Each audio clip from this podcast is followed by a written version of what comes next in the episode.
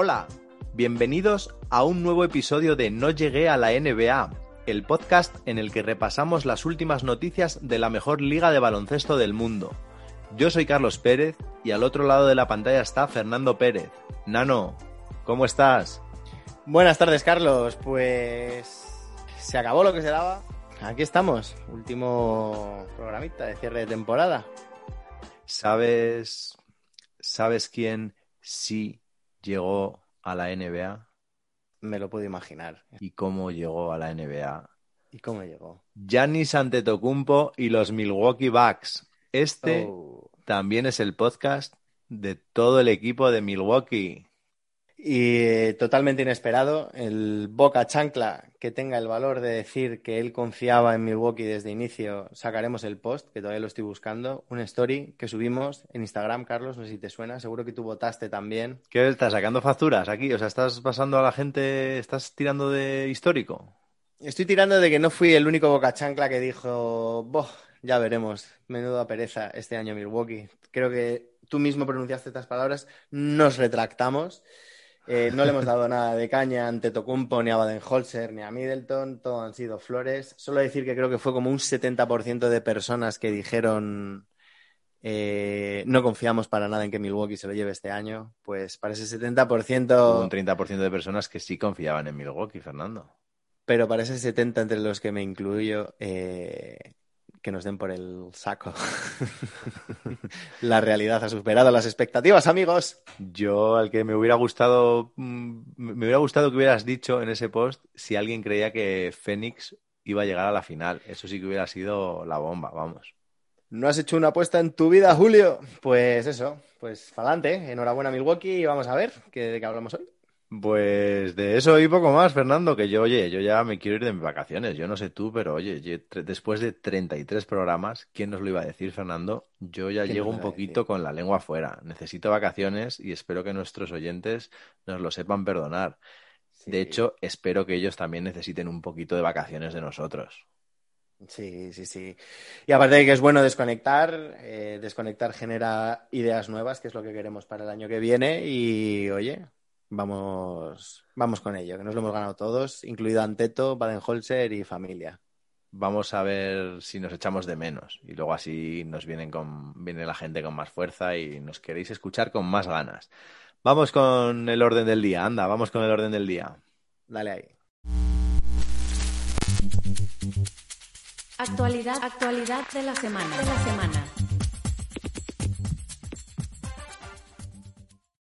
El orden del día, Fernando, que no es otra cosa que, oye, pues felicitar a Milwaukee. Recordamos a modo casi de titular que dejábamos las finales el domingo pasado con un 3-2 para Milwaukee y con una pinta ya terrible de olía ya les olía el culo a campeones, claramente. Y Milwaukee en el sexto partido pues puso el 4-2 con un Giannis Antetokounmpo que si durante esas semanas nos había dejado dudas, no muchas, pero bueno, había algún resquicio de si Middleton podía quitarle el MVP, hablábamos en algún programa, puesto que se había salido en el clutch, ¿no? Y había tenido anotaciones decisivas y actuaciones decisivas, pero no, no, Fernando. Giannis, en el último partido en el que supuso el anillo para Milwaukee, por cierto, unos Milwaukee que hacía 50 años que no se llevaban el anillo, creo que eran 50 años, no lo sé, igual me parece Sí, ahora mucha 50 coincidencia. años. Sí, ¿no? 50-50. 50 años sin llevarse el anillo Milwaukee y Giannis 50 puntitos, uno por cada año. Pero ojo, 14, tapón, eh, 14 rebotes, 5 tapones y Fernando, a mí la estadística que me ha matado y por la que yo me quito el sombrero ante el griego, porque llevo dándole caña con que hay que meter los tiros, con que hay que enchufar, que un MVP no puede ser un MVP o un jugador tan decisivo como se le presupone al griego es si no enchufa. 17 de 19 en tiros libres. Poco sí. más. Yo, mm, chapó. Poco más que añadir. La verdad es que, pues precisamente lo que tú decías, ¿no? Eh, en esos momentos clave en los que más se necesitaba al mejor ante Tocumpo, pues llega este señor. Partido final, finalísimo, y pues se la saca, porque, con perdón, que nadie Pero no nos tienes otra manera de decirlo, Fernando. Es que es una manera muy gráfica eh, de La decir victoria. que vas. Se la saca la victoria a Fénix. se le. Eso es, se saca, se saca el anillo como el que. El, el afillo a Fénix, eh, finalista. Y, em, y, sí, se la saca porque 17-19 en, en, tiros libres, cuando le veníamos machacando todo el mundo diciendo que hack anteto en los partidos decisivos. Creo que Simmons se ha quedado solo en ese. ¡Boom! Palo a Simmons. Se ha quedado solo en ese club. De Tenemos para todo, ¿eh? 42 minutos jugados, 50, 50 eh, puntazos, 17 y 19, 1 de 3 en tiros de triples, 16 de 25 en tiros de campo, arropado por un gran Chris Middleton, que se, llevó, se fue a los 17 puntos, pero sobre todo por un Hugh Holiday y un PJ Tucker que pusieron también ahí la intensidad defensiva, junto con Antetokounmpo con esos cinco bloqueos. Pero Hugh Holiday, que además de añadir 12 puntos, eh, 9 rebotes, 11 asistencias, eh, yo creo que Chris Paul ya no sabía qué hacer. O sea, yo, creo que ahí ya, o sea, era un...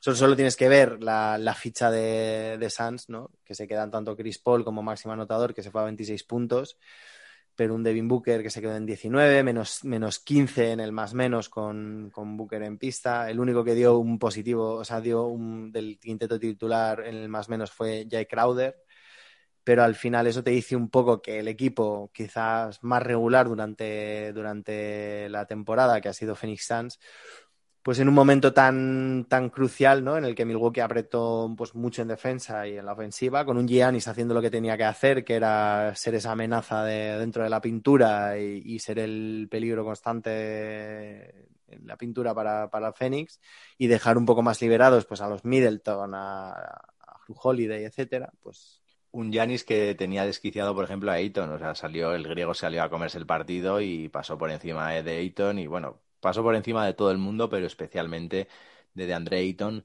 que oye, pues al final es un tío joven y son sus primeras, eh, sus primeros playoffs, sus primeras finales. Y claro, el griego, hombre, tampoco se había visto en otra situación igual, pero sí que creo que ahí la mentalidad y las ganas de ganar, el hambre, eh, se vio claramente que, que era una cuestión del griego, vaya. Sí, bueno, al final, pues de Andreyton, no nos olvidemos que tiene 22 años, me parece. O sea, aunque parezca que tiene tenga... 43. Eso te iba a decir. Aunque parezca que tenga 43, Booker también es muy joven, son sus primeros playoffs, tanto de, de Ayton como de Booker, muy bien acompañados por Paul. Yo no creo que esto sea un proyecto que se acabe aquí. Eh, esto ya además hicimos la pregunta atrás, con lo cual.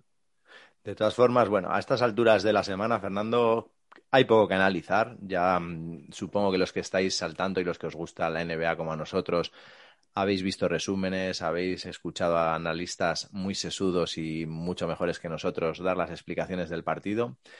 Así que nada, por nuestra parte, mmm, felicitar a Milwaukee, que por cierto luego se fue de fiesta, hicieron el tradicional tour por la ciudad, el tradicional parade. Eh, y a mí, Fernando, aparte de que bebieran, bailaran, se lo pasaran bien, me quedo con la escena de Giannis Antetokounmpo tirando un tiro libre desde el autobús. ¿eh? No se oía muy bien el one, two, three, four, pero el griego se lo tomó con humor. Claro, es muy fácil tomárselo con humor cuando tienes el anillo ya en tu manita puesto. Yo me quedo con dos cosas del postpartido. O sea que vamos a hacer análisis sesudo, vamos a hacer. Me voy a hacer análisis del postpartido ya de la cuñada. Ya podemos, pasamos al humor, en clave de humor, que esto sabéis que es lo que nos gusta, eh, a todos los que nos escucháis. Hay dos cosas que me hicieron mucha gracia. Me parece que Antetokounmpo tiene un sentido del humor que, me, que seríamos buenos coleguitas, porque dijo, pues bueno, esto ya está. Básicamente vino a decir, he cumplido con mi objetivo cuando renové, que era traer un anillo voy a ir pidiendo el transfer este año, voy a, voy a ir solicitando el traspaso. Broma buena. Broma buena porque igual hubo ahí un señor ahí en los despachos de Milwaukee que dijo, igual es alguien que no tiene, no, esto es como el, ¿cómo se llama este? La serie esta de, de Big Bang Theory, donde el Sheldon este, ¿no? Que no tiene capacidad para entender la ironía igual hay un señor ahí en los despachos que tampoco tiene capacidad para entender la ironía y dice, pero, pero que lo ha dicho en serio, que se va Yanis. Se ha quedado así, se ha llevado las manos a la cabeza, ha dicho no me jodas, que si quiero, que si tengo, que es lo que ha dicho el griego. Y se ha tirado por la ventana. Se ha defenestrado. Pues sí, pues me gustó mucho esa declaración porque me hizo gracia eh, llevarlo al humor, además se le veía al tío bastante contento. Eh, lo que quiere decir, o sea, lo que daba a entender, pues que al final eh, ha sufrido las críticas y ha sufrido la frustración de estos últimos años Pero me hizo mucha, me, me, marcó mucho, yo creo que a mí y a todos, las palabritas que le dedico a jugadores como Lebron, como Harden, como eh, mi padre, tu padre, Durán, exacto, que dijo, yo tuve la opción, y hombre, claro que la tuvo, de no renovar y buscar un equipo campeón, ¿no? O buscar el juntarme con jugadores, pero lo hemos hecho a nuestra manera, lo hemos, we fucking did it, y el resultado ha llegado. Y es que tiene toda la razón. O sea, ante Tocumpo lo que ha, uh. reivindicado es el populismo barato, sí, pero eh, ante Tocumpo ha reivindicado eso, que mm, se puede confiar en el proceso, estar arropado y si realmente eres un primera espada, eh, ser esa primera espada que tu equipo necesita. Y él lo ha demostrado. Ahí lo tienes, 17-19 en tiros libres cuando todo el mundo le estaba haciendo cuentas atrás y promediando 30-40% de acierto, ¿no? Pues we fucking did it. Mm, bueno, no voy a entrar al trapo. Es, día de felicitar a los Milwaukee. Para mí, todos los caminos para el anillo son válidos, porque ya hemos visto a otros jugadores intentar hacer super equipos y estamparse. Así que al final nadie tiene la receta, Fernando, yo creo. Y que no se nos olvide que han hecho fichajes esta gente, entre otros a eh, PJ Tucker y entre otros a eh, Holiday. Entonces vamos a ver si es que aquí ahora eh, iba, iba solo Janis a por el anillo que sí, que tiene más mérito seguramente que fichar a, golpe de talonario, ¿no? Como ficharon los Golden State Warriors a Kevin Durant en aquel, en aquel momento. Pero no se te olvide que esa gente también perdió un anillo. O sea que al final quiero decir que no es todo matemáticas y no por tener estrellas eso significa que vayas a ganar el anillo sí o sí. Entonces, no, para nada. por Yanis, que vale, venga, podemos entender que es el camino difícil, pero sinceramente no creo que haya un camino fácil para ganar el anillo. No, y, tampoco todo el tema de las lesiones, por ejemplo, eh, yo diría lo mismo que tú y yo ya hablamos en su momento cuando Toronto ganó el anillo, quiero decir. Eh, ¿Es menos anillo el anillo de Toronto porque se te parten en dos Thompson y Kevin Durant? Pues, oiga, lo siento, pero no. Porque mm, lo que faltaba luego ahí era profundidad también de banquillo, claro. Por lo que sea, Fernando, por lo que sea. Y, y, no es menos anillo este anillo de Yanis. Porque quiero decir, eh, no se nos olvide que se enfrentan a Brooklyn Nets. Ya hemos, hemos oído en todos los programas, en, todo, en YouTube, en todos los podcasts que sigáis, hemos oído decir que si Kevin Durant, en vez de un, lo que tenga, un 54 de pie, tuviera un 53 de pie, hemos oído a todo el mundo decir que Milwaukee estaba fuera. Se nos olvida que Harden estaba al tran tran jugando esa eliminatoria y que Kyrie Irving ni siquiera estaba. Me da igual, Fernando, que no, que campeón es el que gana el séptimo partido, o en este caso el que gana cuatro partidos en las finales de la NBA. Y me da exactamente igual cómo se llega hasta esa situación. Punto. Para mí no hay discusión y no hay asteriscos. El año pasado se decía que si la burbuja fue un asterisco, vete y compite tú en la burbuja y gana tú en una burbuja. Mira Paul George en la burbuja, desesperado estaba, el Pandemic P, no sé qué. Eh, luego confesó que tenía problemas de ansiedad, que se le había hecho durísima la burbuja. ¿No? Otros equipos como Boston, por ejemplo, decían que les había ido bien porque eran más piña, no sé qué. Eh, no lo sé, o sea, al final es la competición y hay una serie de variables con las que tú tienes que saber convivir. Y esa variable, pues unas veces caen de tu lado y otras no. A ver, al final hay un factor de suerte siempre. Si Kawhi hace dos años con Toronto, eh, esa pelota que tira, increíble, que da cuatro veces en el aro, Fernando, cuatro veces, no entra, pues igual que Aguay no había sido campeón. Digo igual porque aquí se parece que si hubiera fallado esa canasta pasaba mi, em, Filadelfia. Filadelfia. Pero suponía una prórroga. Ojo, porque también he oído mucho decir, es que Filadelfia hubiera ganado el anillo si ese balón no hubiera entrado. No. Si ese balón no hubiera entrado, Filadelfia primero hubiera tenido que ganar a Kawhi en la prórroga. Entonces, al final, tenemos que entender que hay un factor suerte y la suerte es una variable más del juego. Pero hay que estar ahí. Pero hay que estar ahí. Te, te acompañe y meta la pelotita para abajo. Totalmente de acuerdo, Carlos. Era por hablar un poco en paralelo, que ya, pues lo que tú has dicho, ¿no? Hay mucho, ya hemos escuchado mucho análisis.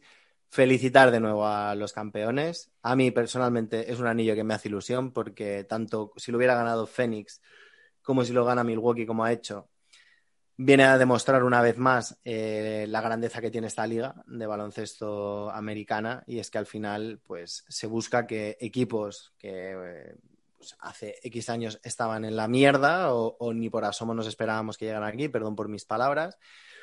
Pues mira, pues tienes ahí a Milwaukee y a Phoenix disputándose línea, un anillo cuando no lo habían ganado en años. Pues enhorabuena a la liga también porque busca eso y, más cosas que han venido para, para quedarse, como es el play-in, es decir, que es una liga que al final está viva, está en movimiento, las normas de la liga no son eh, inamovibles, se busca el espectáculo, se busca que, haya la máxima igualdad dentro de que hay mercados mayores, menores, eh, más grandes, más pequeños, equipos que son más o menos atractivos.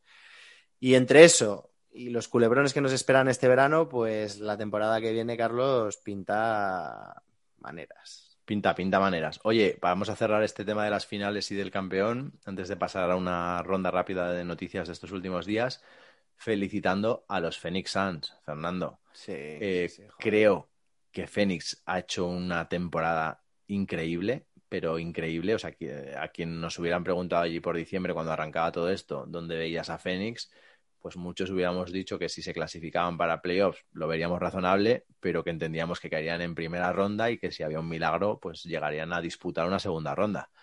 Y no, no, que se pusieron 2-0 en las finales de la NBA, que no se nos olvide y que seguramente si Janis no pone ese taponazo con el 2-1 eh, a Andre Ayton y luego la jugada siguiente con el Aliup y tal, pues igual estamos hablando de otra película. Así que hay que felicitar a esta gente y unos Fénix con mucho futuro, porque claro, estamos ahí hablando que si Devin Booker, 25 años, de Andre Ayton, 23 años, Michael Bridges, que es un tremendo jugadorazo, 25 años, Cameron Johnson y Cameron Payne, 25 y 26 años respectivamente, pero es que esta gente, Fernando, todos por debajo de los 26 años, ya tienen en su mochila unas finales de la NBA. Y eso es un carácter competitivo. Como se quede Paul, eh, Chris Paul y Chris Paul siga dando el rendimiento que ha dado este año, pues no sé si son contenders, pero, o sea, campeones, perdón, pero contenders serán seguro al año que viene. Estoy totalmente de acuerdo. Primero, felicitar al subcampeón, felicitar a los Phoenix Suns, porque la temporada que han hecho ha sido estratosférica. Creo que ya venían demostrando, ya nos lo dije, ya nos dieron una pista en la burbuja eh, de lo que iban a, lo que podían ser capaces de hacer con esas ocho victorias seguidas. Y este año pues no han defraudado, salió Ricky, incorporaron a Chris Paul, ganaron en todo, en, en, experiencia con el señor Chris Paul, movimiento de balón, mucha más firmeza en los dos lados de la cancha, eh, fantástico. Y a ver, ¿no? Eh, yo creo que la clave ha sido un poco Monty Williams también, eh, la, la, la, salsa que le ha añadido este equipo y el reto yo creo que van a tener, y esta es mi opinión, es pues que no les ocurra como a los Miami Heat, ¿no? Que después de hacer un temporadón, pues el año siguiente parece que las fichas no terminan de encajar y eres el, la gran promesa la, o la eterna promesa yeah. de la temporada, ¿no? De todos estábamos súper tranquilos, ¿no? Con los Heat, no te preocupes, luego llegan los playoffs y tal, ¿no? Pues Hombre, la NBA vuelve a su formato habitual, se supone que van a tener más tiempo para recuperarse, ¿no? Porque Miami al final alegaba mucho y Lakers, ¿no? Los equipos que llegaron hasta el final el año pasado en, en los playoffs, pues alegaba mucho que no hayan tenido tiempo de recuperar, que había sido un verano corto, tal. Vamos a ver, vamos a ver el año que viene, Fernando. Veremos, sí. Lo que sí que está claro es que yo ya tengo muchas ganas de que empiece la temporada que viene. Es que no quiero ni mercado de fichajes, ni draft, ni, ni nada, nada. Yo quiero que esto empiece ya, que llegue octubre y arranque esto ya otra vez. Pues te vas a comer unos culebrones de verano hermosos antes de que eso pase, pero bueno. Primer culebrón de verano, Fernando, cambio de tema. Juegos Olímpicos. Oh. Estoy arrancado. De hecho, no sé si sabéis, eh, supongo que sí, que Francia ha ganado hoy a Estados Unidos. Pronóstico, Fernando. Yo creo que puede haber pasar algo histórico este, en estas Olimpiadas y es que los Estados Unidos no ganen el oro olímpico. Ahí lo dejo. No, no, quiero desarrollarlo ahora, no quiero desarrollarlo ahora porque me quiero ir de vacaciones con la conciencia tranquila, sin que la gente me dé palos y sin tener aquí problemas con nadie.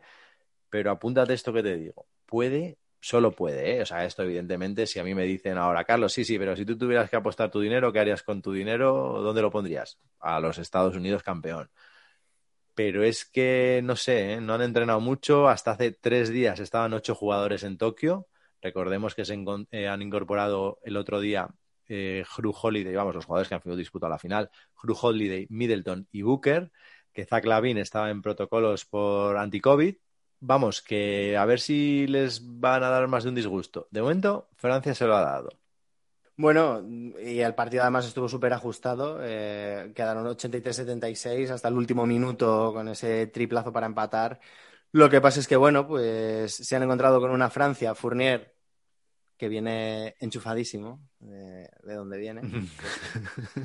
se ha se lleva reservando todo el año para esto. Sí, sí, sí, porque han puesto un paqué. Les, enca- les ca- encasquetó 28 puntazos, Gobert les metió 14, de Colo 13. Pues al final, yo creo que los equipos, entre que Estados Unidos yo creo que no están muy afinados todavía como conjunto y que los equipos yo creo que en, en Juegos Olímpicos y, y, Copa del Mundo, cuando juegan contra Estados Unidos, se vienen arriba como la Sí, Coca-Cola. Y a ver, y que esto es FIBA, que ya no estamos hablando de la NBA, que aquí las normas son un poquito distintas. Y ojo, hace 20 años, pues sí que había una diferencia física astronómica entre Estados Unidos y el resto. Pero es que si ves el roster de Francia o ves el roster, por ejemplo, de Nigeria, Fernando, que sí, que Sí, sí. Nigeria serán, o sea, no sabrán jugar en equipo y el pick and roll regulero y Sí, no serán el equipo más coordinado. Pero te puede ganar cualquier noche, solo por el Hombre. físico. Y Tienen ahí a Okogi, tienen a Angova, a Okafor, al Precious Achiwa, o sea, tienen jugadores que están, lo están petando ya en, en NBA. Y, que vienen, Y lo mismo con. España, con Italia, con Argentina, Eslovenia, vamos, que de hecho es que son 12 equipos los que se juegan el oro olímpico, porque yo pensaba, lo miré el otro día, y es que son 12 equipos, es que no hay más, más cera que la que arde. Y al final, pues creo que va a ser una competición muy, muy bonita. Por cierto, un último matiz del tema de los juegos. Fernando, el argentino Scola y el español Pau Gasol disputan a sus 41 años sus quintos Juegos Olímpicos. Tú, Ahí lo llevas. tú con 41 años, ¿cuántos Juegos Olímpicos vas a tener? Pues que seguramente los mismos que cuando tenía 18 y los mismos cuando tenía 24 y así. Así que, que- pues eso. A ver, va a estar interesante. Va a estar interesante los Juegos Olímpicos. Veremos cómo avanzando y, oye, pues, a disfrutarlo. Un poco de rumorología, Fernando. Bien. Lakers. Lakers quiere sacarse la espinita de lo que ha pasado este año y resulta que ahora quieren a Chris Paul. Anda, a Chris Paul ahora le quiere todo el mundo. ¿eh? Antes era el contrato más tóxico de la NBA y ahora le quiere todo el mundo. O quieren a Russell Westbrook. Vaya, que quieren un base de garantías. Yo a mí lo de garantías, hablar de Russell Westbrook y garantías, vamos a dejarlo con entre comillas. También ha sonado para Lakers de Mar de Rosen. Y yo digo, ¿cómo va a hacer Lakers para traerse a toda esta gente si ya tienen a LeBron y a Anthony Davis que cobran 700 millones de dólares juntos? No sé, pero tiene pinta de que ahí va a haber piezas que van a salir, obviamente, tipo eh, Kyle. Kyle Kuzma, el Kuzma. gran, la gran esperanza morada que se piraron el señor Lonso y el señor Ingram. Nos quedamos con el bueno. Pues no, el bueno era el fumado. ¿Cuál de los El bueno era, In- fumados? el bueno era Ingram. Lo te has com- quedado con la churra. Como tenga que hacer eh, Kuzma la maleta, menudo maletón que tiene que preparar ese tío, porque cada día le vemos con un modelito distinto. Sí, pues como venga Westbrook y Avestruz. Ya ves. En fin, de lo que has dicho, eh, Chris Paul te lo, te, te lo compro, Hombre. pero fichar a Westbrook, que para mí es, es la, la versión mejorada de Schroeder. Ya, pero ¿sabes qué pasa? Que Westbrook igual ahí con papá LeBron detrás, igual se corta un poco y se Igual no te la juegas. Ya, igual, no lo sé. No lo sé, me gusta de Rosen. Mira, me gusta que también ha sonado para Lakers, por cierto, Kyle Lowry. Me gusta mucho, eh, no lo sé. Veremos, Fernando, si es lo que tiene el verano, que llegan los fichajes y eso es en nada. Oye, otro rumor. Golden State Warriors. Se rumorea que Bradley Bill ha solicitado el traspaso de Washington y si Bradley Bill sale, Golden State Warriors ha dicho que van a hacer todo lo posible por llevárselo. Eh, yo no sé, Golden State Warriors, por cierto, si su idea es meter todos los días 140 puntos, porque claro, como Clay vuelva bien, como fichen a Bradley Bill y como esté el señor Stephen Curry, pues será por, será por puntos. Bueno, al final es un bendito problema. Yo creo que son conscientes que con Clay Thompson las cosas tienen que ir despacito porque no tienes la garantía de que vayas a tener una recuperación como tan estelar después de un año y pico fuera como ha tenido Kevin Durant. Entonces, bueno, pues al final ganas fondo de armario, ganas el poder cubrir y el que Clay Thompson no tenga que jugar quizás tanta minutada, sobre todo en un principio, y luego pues ya verán cómo, ¿no? cómo cuadrar bien todo el puzzle. Pero bueno, yo no sé por qué quieren a Bradley Bill si pues si tienes ahí una gran estrella como es, yo que sé, Andrew Wiggins, eh, etc. Pero bueno. Y última noticia para cerrar, si te parece esta ronda de actualidad. Ya están en Las Vegas, Fernando, dándole ahí a las apuestas y ya han decidido quiénes son los favoritos para el año 2021-2022. Claro, esto luego cambiará después de la agencia libre, pero de momento los pronosticadores de Colorado dicen que Brooklyn favorito de largo, luego los Lakers, luego Milwaukee, luego los Warriors y luego Phoenix Suns. A mí, sinceramente, me cuadra lo de Brooklyn, me cuadra lo de Lakers, pero en el fondo me parece un poco irrespetuoso ahora mismo, ¿eh? a día de hoy, con Milwaukee. Y claro, a día de hoy, Lakers, que parece que son LeBron y Anthony Davis, no lo sé. Segundos ahí, pues no lo sé. Y Warriors cuarto. Bueno, es irrespetuoso de, con perdón de pelotas, porque poner a Milwaukee en tercer lugar y poner a Warriors en cuarto lugar cuando uh, este año no se han metido ni en el playoff, por delante de los Suns, me, me parece, pero bueno, en fin. ¿Y los Celtics Oye. dónde me los han puesto? Eso te iba a decir. Los Celtics. eh, Ay, no, que me he confundido. Los Celtics están primeros. Sí, sí. Ah, No están primeros, no están primeros ni de su estado. Los Celtics en el número 13, Fernando. Bien, pues ¿no? ves, pues irrespetuoso y, y mal hecho. Maneras, ¿Irrespetuoso? irrespetuoso total. Eh, en Pero fin, Fernando, si sois Jay- los Jays y cuatro amigos ahora mismo. seremos los nuevos Phoenix Suns del año que viene, pero con anillo. Que escúchame, eh, sí, te escucho, al, te escucho. al margen de, de ese error de poner a Celtics de decimotercero, también te digo que poner a Brooklyn, Lakers y Milwaukee los tres primeros es tirar a tablero, no lo siguiente. No, decir, tampoco hay que ser un gurú de, de la Ah. NBA, la verdad. Sher- el Sherlock que haya escrito esa, ese pronóstico, en fin, o sea, desconfiar de ese Sherlock, porque ha tirado a puto tablero, con perdón. O sea, poco fallo. Ahí, ahí. Vamos a ver, anda, cómo te tiras tú a tablero las preguntas y las respuestas que tenemos preparadas para hoy. ¿Te parece? Dale, papi. Preguntas, preguntas y respuestas. Y respuestas. Fernando, ¿es Giannis Antetokounmpo el mejor europeo de todos los tiempos? No, siguiente pregunta. ¿No? ¿Quién es el mejor europeo de todos los tiempos? Oye, de momento tienes ahí a Marga, a, A Margasol. a Marc, no, a Pau Gasol, ¿Qué tienes dices, al loco? señor Dirk Nowitzki y Sí. de momento mm, Pau tiene dos anillos. Sí. ¿Y cuántos MVPs y- tiene Pau? Ya, bueno, pero Ay, mi madre, si yo pensé que me ibas a decir un sí claramente y te ibas a subir al barco, eh, no sé, entonces espera, a ver, a ver, a ver, a ver, Ve- me- te la voy a- no te la voy a reformular, pero a ver, a ver. Em, tenemos al señor Novisky, tenemos al señor Pau Gasol, que me parece que, bueno, te has tirado un triple aquí bueno. Tenemos al base de San Antonio Spurs, Tony Parker. Tony Parker. Tenemos a Giannis Antetokounmpo. Tenemos a Luka Doncic, que habrá que empezar a nombrarle ya. Ordénamelos, porfa, venga, ordénamelos. Ahí va mi madre. Pau Gasol Primero, estamos Hombre, locos. a muerte. Dando que se nos caen los oyentes. Eh, si quieres te pongo después a Tony Parker. ¿Cuántos anillos tenía Ay, mi ganados Tony. Parker? Buah, Tony Parker no sé ni los que tiene, pues igual tiene cinco, no lo sé.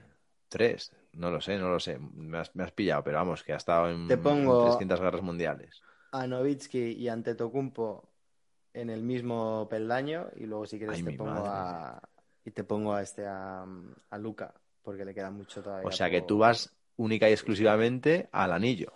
No, no voy al anillo, pero joder, eh, esto no es inamovible, quiere decir que nadie se me tire al cuello. Eh, primero, esto es una opinión y las opiniones son como los culos, todos tenemos uno. Y segundo, eh, chico, esto cambia. O sea, el año que viene, pues a lo mejor te digo que es Anteto y me compro la camiseta y Sí. declaro mi amor incondicional y me lo tatúo, o no. Pero bueno, Pero sé. que tú, a no ver, sé. eh, tú que, tú que, ahora, claro, ahora Anteto es tu, tu nuevo padre o qué? Es tu padrastro. De hecho, Fernando, tengo la camiseta de Anteto de Grecia, no sé si lo sabías. Pero porque fuiste un tío precavido y dijiste, a este carro me subo yo con Hombre, tiempo. me subí en semifinales, me cuadró y dije, Anteto, para acá, a mí no me pilláis. Creo, Fernando, que Giannis Antetokounmpo es ya el mejor europeo de todos los tiempos, a sus 26 años. Lo cual quiere decir igual que el nivel en Europa no estaba demasiado alto. ¿Por qué? Porque lo ha ganado todo. Todo, digo, dos MVPs, el Defensive Play- Player of the Year, el jugador más mejorado, que eso me parece que tiene bastante valor, y sobre todo el anillo. Y a nivel de anillos, sí, venga, Pau Gasol ha ganado dos, pero Fernando, que Pau Gasol no era ni el mejor jugador de su equipo, que era Kobe Bryant. Y Novitsky, ahí sí que le iguala. Novitsky, por cierto, tiene un, un MVP también. Bueno, y Pau Gasol tiene un Rookie of the Year. Mira, ahí tuche. Anda, mira el tío. Entonces, yo qué sé. Y es bastante olímpico, Pau Gasol, ¿no? Y, es, y tiene bastantes campeonatos, y tanto esa FIBA, tanto eh, mundial como Olimpiadas, o aunque no las hayamos ganó la liga con el Bar- Barça el otro día. Eso es, ahí lo llevas. Ojo, eh. Bueno, que creo que por condiciones, Fernando, yo me quedo con Giannis Antetokounmpo. Lo que pasa que esta pregunta nos la haremos dentro de 10 años, si seguimos aquí en las ondas, y ahí podremos hablar mucho más fácilmente. Bueno, igual ahí estamos discutiendo si es Lucas, si es Giannis, o a saber, a saber. Pero yo creo que ya está por encima de Novisky, de Gasol y de Tony Parker. Tiempo al tiempo, voy yo con la segunda. Venga. ¿Qué nota le ponemos de así, a pelo? ¿Qué nota le pones a la temporada de Fénix? Le daría un 10. No se lo voy a dar porque, venga, vamos a dejar la excelencia al anillo. 9.95. Y es simplemente porque si a mí me haces la pregunta, no sé si lo tendremos en algún lado, ya cuando revise el episodio 2 de nuestro podcast en el que hicimos los pronósticos, os remito a todos a ese episodio eh, para que veáis el ridículo que seguramente habremos hecho. Tengo que revisar, ¿eh? Tengo que revisar. Pero ahí hemos dicho bastantes perlas eh, seguramente no hablamos de Fénix en ningún momento, ni para bien ni para mal. Pero a mí me dices en octubre o en diciembre, cuando empezó la liga, que Fénix iba a estar en las finales 2-0 arriba y vamos, me, parto el culo en tu cara. O sea, no me lo creo, pero ni aunque me digas que sí, que sí, que es que me lo ha dicho un gurú de no sé dónde. Y ahí han estado, Fernando. O sea, sinceramente, yo creo que Fénix, si hubiera quedado una vez acabados los playoffs, sexto, es decir, que hubiera perdido en primera ronda, habiendo hecho una labor digna, yo hubiera dicho, pues no ha estado ni tan mala temporada, les hubiéramos dado un 6 o un 7 en la temporada y chapó. Si hubieran pasado de ronda, un 8. Si hubieran llegado a la final de conferencia, pues un 9. Y es que han estado, han tenido a Milwaukee con ese 2-0 contra las cuerdas. ¿Tú qué nota les das? No te machaques que ni el, el seguidor más forofo de Fénix a principio de temporada te hubiera dicho que este año era el año. O sea, ni de coña, eh, Julio. Yo te digo que para mí no es de 10, es eh, de 50 la, la temporada que han hecho. ¿Cómo estás hoy, Fernando? ¿Cómo estás hoy, Fernando? Estás hoy que no, no te veo venir. un Chainez. Precisamente por lo que acabamos de decir. Es que ni en, ni en los mejores pronósticos aparecía un Fénix eh, moviéndole el queso a- en las finales a Milwaukee, plantándole un 2-0, eh, con el cuadro que han tenido, acabando la temporada como lo han acabado, con esa regularidad y con esa demostración de, juego a los dos lados de la cancha. Recordemos que a Milwaukee le ha costado dos partidos eh, decir, vale, van por aquí, podemos hacerlo le ha costado eso. Y un Giannis Antetokounmpo, em, dos veces MVP, eh, mejor jugador defensor, todo lo que tú ya le has leído el currículum. Un grandísimo Middleton, Drew Holiday, PJ Tucker, o sea, han tenido que liar la de San Dios para, que, para frenarle los pies a Phoenix. No es que Phoenix le haya frenado los pies a Milwaukee, porque Milwaukee todos teníamos en nuestra cabeza que, que joder, que algún año tenía que ser el año de Milwaukee porque han sido los, los candidatos mm, estos últimos dos años, era la promesa de decir, joder, a ver este año Milwaukee que parece que tal, oye, han reventado el récord eh, de victorias de la temporada. Es que quien no aparecía en el radar era Phoenix y ha tenido que ir Milwaukee a un tercer partido para empezar a frenarles los pies y, y remontar el 2-0, con lo cual para mí la temporada de mm, de 50 sobre 10. Increíble, Fernando, pero, pero bueno, mm, te lo compro. Fernando, tercera pregunta. Si fueras Chris Paul, que te das un aire con el moreno, por cierto, que has cogido en tus vacaciones, Oh. ¿renovarías con Phoenix o te irías a Lakers a intentar ganar el anillo? Uh. ¿Renovarías con Phoenix por tres años y 90 millones, 100 millones, los 80, lo que fuera? ¿Acabarías tu carrera ahí siendo el mentor de Ayton, de Booker, etcétera? ¿O dices, me voy aquí a la sombra de Papá Lebrón a intentar, porque claro, esta es otra, ya hablaremos, supongo que ya hablaremos, pero igual no lo ganas. ¿Qué? Veo el encaje de, de Chris Paul en, en Lakers, lo veo complicado, aparte de por la morterada salarial, recordemos que este tío está cobrando 41 millones de dólares. Sí, pero Chris Paul puede renunciar al año que le queda de contrato e irse. Me pongo en un extremo, ¿eh? seguramente no lo haga, pero se puede ir por el máximo de veterano, o sea que tampoco, perdón, por el mínimo de veterano, o sea que tampoco Chris Paul ha ganado dinero a expuertas, o sea, recordemos que su último contratazo de ciento y muchísimos millones por cuatro años acaba al año que viene con treinta y tantos años, así que creo que ese no es un, o sea, el problema de la pasta creo que no es tal. ¿Qué pesa más? ¿La pasta y el estar a gusto en Phoenix, quitar de la espinita del proyecto o buscar un anillo?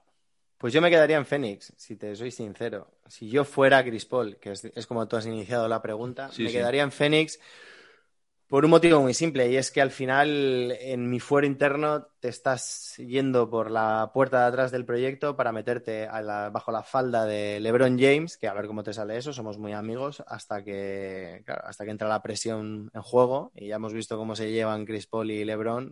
El Banana Boat. El Banana Boat. Entonces, si a mí me preguntas si yo fuera él, me quedaría en Phoenix. Eh, sé que tengo compañeros y hay mimbres como para hacer el equipo. Yo confío en mi juego. He visto de lo que soy capaz y de lo que puedo hacer saltar y bailar a Ayton, de la capacidad y el margen de mejora que tienen. Yo me quedaba en Phoenix sin lugar a dudas. No sé cómo lo ves. Pues yo también, pero ya no por eso, sino porque no tengo yo claro que Lakers con, bueno, con Chris Paul igual sí que serían muy campeones, Fernando, pero es que sin Chris Paul yo no tengo todas conmigo de Lakers. Yo es que creo que ya hemos visto al mejor LeBron, fíjate lo que te digo. Así que no lo sé si ya merece la pena irse a la sombra del LeBron, chico, sinceramente, no lo sé. Ya hasta ahí me mojo, ¿eh? que creo que ya he dicho bastante. Venga, voy yo con la cuarta. Venga. ¿Qué prefieres? Sí. Esto, como lo que. Esto es a colación de las declaraciones de Luca. Yo digo, tú sabes que a mí se me quedan en el cerebro las cosas. Y soy de pasar página lentamente. ¿Ganar el oro olímpico o un anillo de la NBA? Un anillo de la NBA. Claro, me estoy poniendo en el perfil de un jugador promedio de la NBA, un americano promedio. Igual si se lo dices a Pau Gasol, bueno, habría que preguntarse a Pau Gasol si prefiere el anillo o tal. Si se lo preguntas a Carmelo Anthony, te dirá que mejor el oro olímpico. ¿eh? Porque él tiene tres, tiene cero anillos y claro, dirá, no, no, lo, bueno es lo mío. Pero yo creo que los Yankees para esto son un poquito de más de mm, ombligocentristas. No sé si esa palabra existe, vamos a decir egocentristas. Y ellos hablan de campeones del mundo cuando ganan la NBA, ¿no? Que a mí me parece un poco ir de sobradísimos cuando solo juegan con los de su propio país pero creo que la repercusión que tiene y no sé, yo creo que al final el oro olímpico sí, es una competición muy bonita porque es bonito, ¿eh? las Olimpiadas son bonitas desde que los Yankees llevan a los jugadores NBA, que ya fue desde Barcelona 82 me parece, eh, la verdad es que no se les escapa una competición, pero el anillo NBA después de haberte partido la cara durante 82 jornadas, después de haber pegado 20 partidos de playoffs, creo que es mucha tela, Fernando. ¿Tú? Pues fíjate, no lo sé, macho, em, porque creo que estamos, o sea, por un lado juntando churras con Marina y por el otro lado, eh, porque es que este debate se está viendo ahora mucho en, redes. Y por otro lado, creo que la NBA al final lo que tienen que hacer es abrirse a todo este tipo de competiciones, como ya venían haciendo. Y prueba de ello también es que les están poniendo la cara un poquito morada entre la preparación del, durante el preolímpico a los americanos y ahora con la derrota esta que se han llevado a Francia que todos estamos pensando por dentro que, bueno, que ya espabilarán. Sí, sí. Volviendo a la pregunta, no sabría qué decirte. Entiendo que diría, como has dicho tú, un anillo NBA, pues por todo lo mediático que es, la lucha que hay, al final llegar a... No es fácil, obviamente, llegar a un olímpico. Es muy bonito y es muy histórico, mucho más que la NBA, obviamente. Pero creo que me quedo por la intensidad y el, mérito deportivo que conlleva, me quedo con, con el anillo de la NBA. Fernando, quinta pregunta. Eres un general manager ahora, en este caso serías de Detroit, pero bueno, ponte en el equipo que quieras y tienes un contrato que firmar por cuatro años. ¿Qué prefieres? ¿Darle esos cuatro años al número uno del draft? Es decir, en este caso seguramente sería Kate Cunningham. ¿O fichar a LeBron James para los próximos cuatro años? Uf, qué fácil esta fichar a LeBron James para los próximos cuatro años y lo saco al mercado y lo que pesque. ¿sabes? LeBron ahora mismo que todavía le queda baloncesto. a ver, a ver, a ver. A ver, no me dinamites la pregunta, Fernando. Vamos a ver. Vamos a ver. Uh, el, fallo, el fallo en Matrix. Sí, la verdad es que sí, te has escapado por la tangente. Eres un tipo espabilado. A ver, la idea es fichas al número uno del draft y montas tu equipo en torno a ese número uno, presumiblemente el señor Cunningham, O dices, me traigo a LeBron James y te doy el número uno del draft. Me quedo con LeBron James de momento. Creo que este tío, aunque no esté ya en su mejor eh, momento de forma y por mucho que hayamos visto al mejor LeBron, creo que este tío va a estar jugando al básquet hasta que se aburra. Hasta que llegue su hijo, eh, haga el paripé de jugar el primer, eh, la primera temporada ahí con él o los partidos que sean y se retire. Y hasta entonces, este tío va a estar compitiendo a un nivel por encima de la gran mayoría de jugadores de la NBA. Aunque no sea el mejor LeBron, sigue estando por encima de la gran mayoría de jugadores de la NBA, con lo cual, pues qué duda me cabe que si tengo esa opción, pues prefiero a LeBron que al número uno del draft. No sé cómo lo ves tú. Pues, a ver, yo, te la, yo creo lo mismo, porque mm, porque creo que Kate Cunningham no va a estar de aquí a tres o cuatro años al nivel de LeBron dentro de, bueno, al nivel de LeBron hoy, ¿no? Porque empezaríamos, entendemos que LeBron iría para abajo, Kate para arriba y que puede, porque claro, es que esto además nadie te lo promete, que en algún momento esos niveles se cruzarían o se encontrarían. Em, pero lo que, la realidad hoy es que el que sabemos que funciona es LeBron. La única duda que me queda es si es mucho condicionante hipotecar cuatro años a la condición posible de Lebron dentro de uno, dos, tres y cuatro años. Porque al final, Fernando, cuando Lebron está en un equipo, Lebron manda. Y que mande con 28, 29, 30 años, bien. Pero que mande con 38, 39, no sé si puede llegar a ser un problema. No lo sé. Pero en cualquier caso, yo me quedaría también con Lebron. Estamos de acuerdo. Oye, vamos a ir cerrando el chiringuito, Fernando, porque no tenemos partidos que pronosticar me tengo que seguir pensando la camiseta. Ya lo tengo claro, realmente. Lo que pasa que te estoy haciendo aquí la de esperarme. Mira, voy a, confesar. Quiero la de mi padre Kevin Durant, Fernando, la camiseta. Oh. Lo que pasa que no quiero la de este año. ¿Te parece? Me parece bien. ¿Cuál quieres? ¿La de los Warriors? quiero la del año que viene. Espero que sea la de Brooklyn. Entonces, quiero la camiseta de Brooklyn de Kevin Durant, pero la del año que viene. Y así me vengo arriba, soy de los Brooklyn de chiquitito desde el partido 1 y ya está, Fernando. Lo que pasa que es que igual nos esperamos a ver la City Edition, cómo la sacan este año y cómo les queda de bonita, ¿te parece? Me parece bien, que así me recupero de tanto viaje. eh, nos llegué a la NBA por el mundo, ¿no? Te podían llamar. Sí, sí. Eh, igual teníamos que hacer un podcast de tus andanzas y dejarnos de la NBA, que sería más entretenido seguramente para el público. Pues a lo mejor, oye, el año que viene además, como se empiece a viajar, más de uno me tocará hacerlo eh, por ahí, por motivos profesionales, así que... Por motivos profesionales y personales ya te hemos oído hablar con un audio terrible las últimas semanas, así que bueno, supongo que nuestra audiencia multitudinaria nos lo tolerará. Esperemos.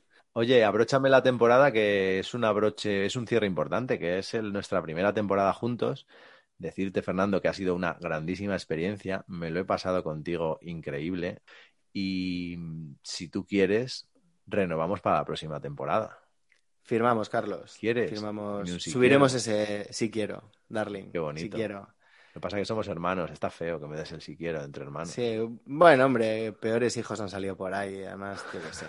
Mira, mira los reyes cómo están. No sé cómo lo tenemos que hacer tú y yo para que nos salieran hijos, Fernando. No quiero tampoco saberlo, ¿eh? No, mejor. Tampoco nos vamos a meter ahí.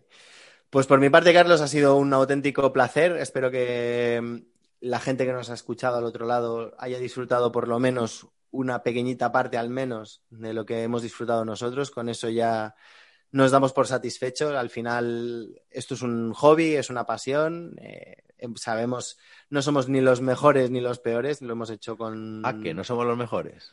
Bueno, estamos en ello. Pero bueno, al final lo hacemos con, las ganas de, bueno, pues de aportar nuestro granito de arena a esta comunidad, que la gente lo disfrute. Obviamente siempre habrá acuerdos y desacuerdos, pero al final lo bonito de esto es compartirlo. Y el año que viene, bueno, el año que viene, en unos meses, pues más y mejor y esperamos que, oye, que todos los que nos habéis seguido este año, pues que el año que viene mantengáis y que os guste, que os guste las novedades, las cositas que vienen. Y oye, si os ha gustado esta temporada, pues compartirlo en vuestras redes sociales, decídselo a vuestros amigos, a vuestros padres, a vuestras novias y novios, decídselo a vuestros hijos, al vecino. Y aquí estaremos para contarlo, Fernando. Nos damos unas vacaciones. No me atrevo a decir si 15 días, un mes o mes y medio, pero volvemos. Antes de que empiece la NBA, volvemos. Ahí estaremos, eso que no quepa la menor duda, Carlos. Oye, vamos a cerrar con el clásico para todos los que nos queráis seguir, tanto en Twitter como en Instagram, arroba no llegué a la NBA, chicos y chicas y chiquets. Y mm, si nos estáis escuchando, que os lo agradecemos, pues estaréis haciéndolo a través de Evox, de Spotify, de Apple Podcast, de Google Podcast eh, y muchos sitios más que vendrán el año que viene. Así que un placer, Carlos, un placer teneros a todos al otro lado y la temporada que viene más y mejor. Y gracias, gracias a todos. Un abrazo. Un abrazo, Carlos.